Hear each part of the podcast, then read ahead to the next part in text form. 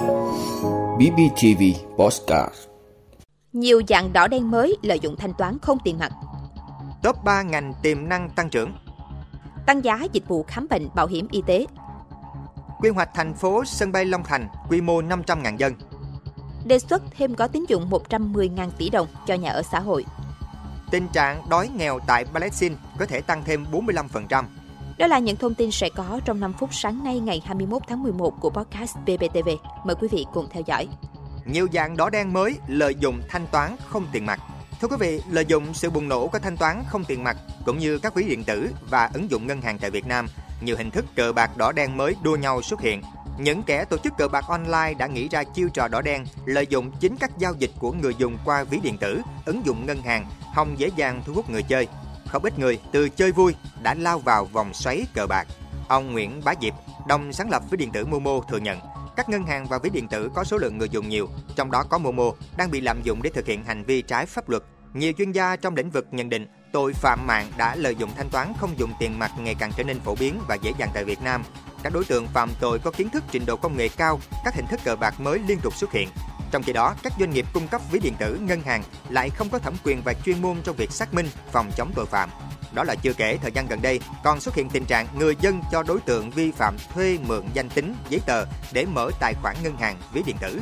Chính người dân cần phải tự cảnh giác trước những mời mọc đánh bạc vì rất nhiều người vướng vào cờ bạc, kể cả cờ bạc trên mạng đã tán gia bài sản. Hình thức mới có thể đơn giản và số tiền ban đầu không quá lớn. Tuy nhiên, không ít người đã mất cả trăm triệu đồng, thậm chí lớn hơn.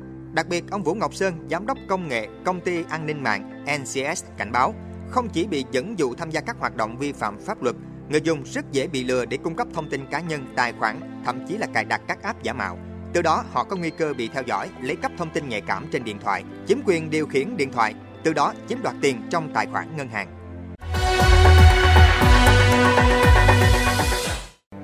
Top 3 ngành tiềm năng tăng trưởng. Thưa quý vị, công nghệ thông tin viễn thông, điện, năng lượng và tài chính ngân hàng là ba ngành có tiềm năng tăng trưởng lớn nhất trong 12 tháng tới, theo báo cáo đánh giá Việt Nam vừa công bố. Ngành điện tử viễn thông có tiềm năng nhờ động lực đến từ nhu cầu ngày càng cao từ cả thị trường nội địa lẫn các thị trường nước ngoài khi tình hình kinh tế toàn cầu được dự báo dần phục hồi trong năm tới cũng như làn sóng chuyển đổi số và xu hướng phát triển mạng 4G, 5G ngày càng mạnh mẽ.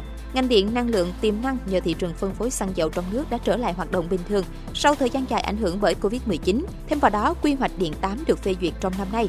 Nhà nước tập trung đầu tư và khuyến khích các thành phần kinh tế để phát triển nhanh ngành điện, giải ngân nhanh chóng các gói đầu tư công về năng lượng, dầu khí.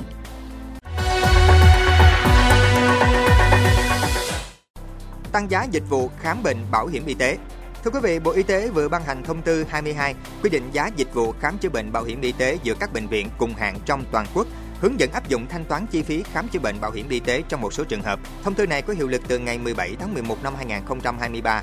So với mức cũ, giá khám bệnh mới cao hơn khoảng 10%. Theo các bệnh viện, như vậy sẽ tăng thêm nguồn thu từ bảo hiểm y tế để nâng chất lượng dịch vụ. Giá dịch vụ khám bệnh bảo hiểm y tế bệnh viện hạng đặc biệt hạng 1 là 42.100 đồng, bệnh viện hạng 2 là 37.500 đồng, bệnh viện hạng 3 là 33.200 đồng, bệnh viện hạng 4 và trạm y tế xã là 30.100 đồng.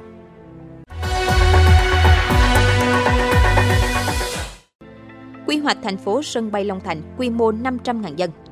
Thưa quý vị, Bộ Xây dựng cho biết Bộ này vừa có văn bản gửi Ủy ban Nhân dân tỉnh Đồng Nai cho ý kiến về nhiệm vụ quy hoạch chung đô thị Long Thành tỉnh Đồng Nai. Theo đó, đô thị Long Thành được định hướng phát triển trở thành thành phố sân bay cửa ngõ quốc tế, trung tâm logistics hàng không. Dân số thành phố sân bay Long Thành vào năm 2030 khoảng 380.000 người, đến năm 2045 đạt khoảng 500.000 người, tương đương dân số đô thị loại 1 trực thuộc tỉnh. Vì thế, quy hoạch thành phố sân bay Long Thành cần dự báo nhu cầu sử dụng đất đô thị theo quy chuẩn kỹ thuật quốc gia về quy định trong Quy chuẩn Việt Nam 01-2021.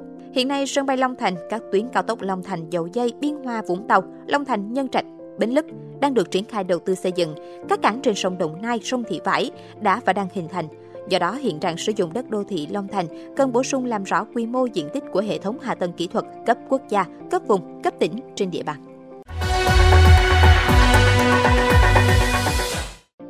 Đề xuất thêm gói tín dụng 110.000 tỷ đồng cho nhà ở xã hội – Thưa quý vị, cho rằng mức lãi suất của gói 120.000 tỷ thực chất chưa ưu đãi, Hiệp hội Bất động sản Thành phố Hồ Chí Minh kiến nghị Bộ Xây dựng đề xuất lại gói 110.000 tỷ đồng, lãi suất từ 4,8 đến 5% một năm. Trong báo cáo mới đây, Hiệp hội Bất động sản Thành phố Hồ Chí Minh nhìn nhận việc lãi suất của gói 120.000 tỷ đồng thấp hơn từ 1,5 đến 2% vay thương mại thông thường đã hỗ trợ một phần cho người mua, thuê mua nhà ở xã hội và chủ đầu tư, nhưng thực chất vẫn chưa phải là tín dụng ưu đãi. Thời hạn ưu đãi cũng ngắn và lãi suất được điều chỉnh 6 tháng một lần, gây bất an cho người vay. Gói 110.000 tỷ đồng từng được Bộ Xây dựng đề xuất chính phủ, Quốc hội hồi tháng 2, nhưng sau đó cho biết thôi không đề xuất nữa. Trong đó, lãi suất vay ưu đãi nhà ở xã hội là từ 4,8 đến 5% một năm, áp dụng cho năm 2023 và thời hạn vay tối đa là 25 năm tương tự gói 30.000 tỷ trước đây. Đồng thời gói này sẽ dành khoảng 50% cho chủ đầu tư dự án nhà ở xã hội, nhà ở công nhân vay ưu đãi, còn lại là người mua, thuê mua nhà ở xã hội, nhà ở công nhân.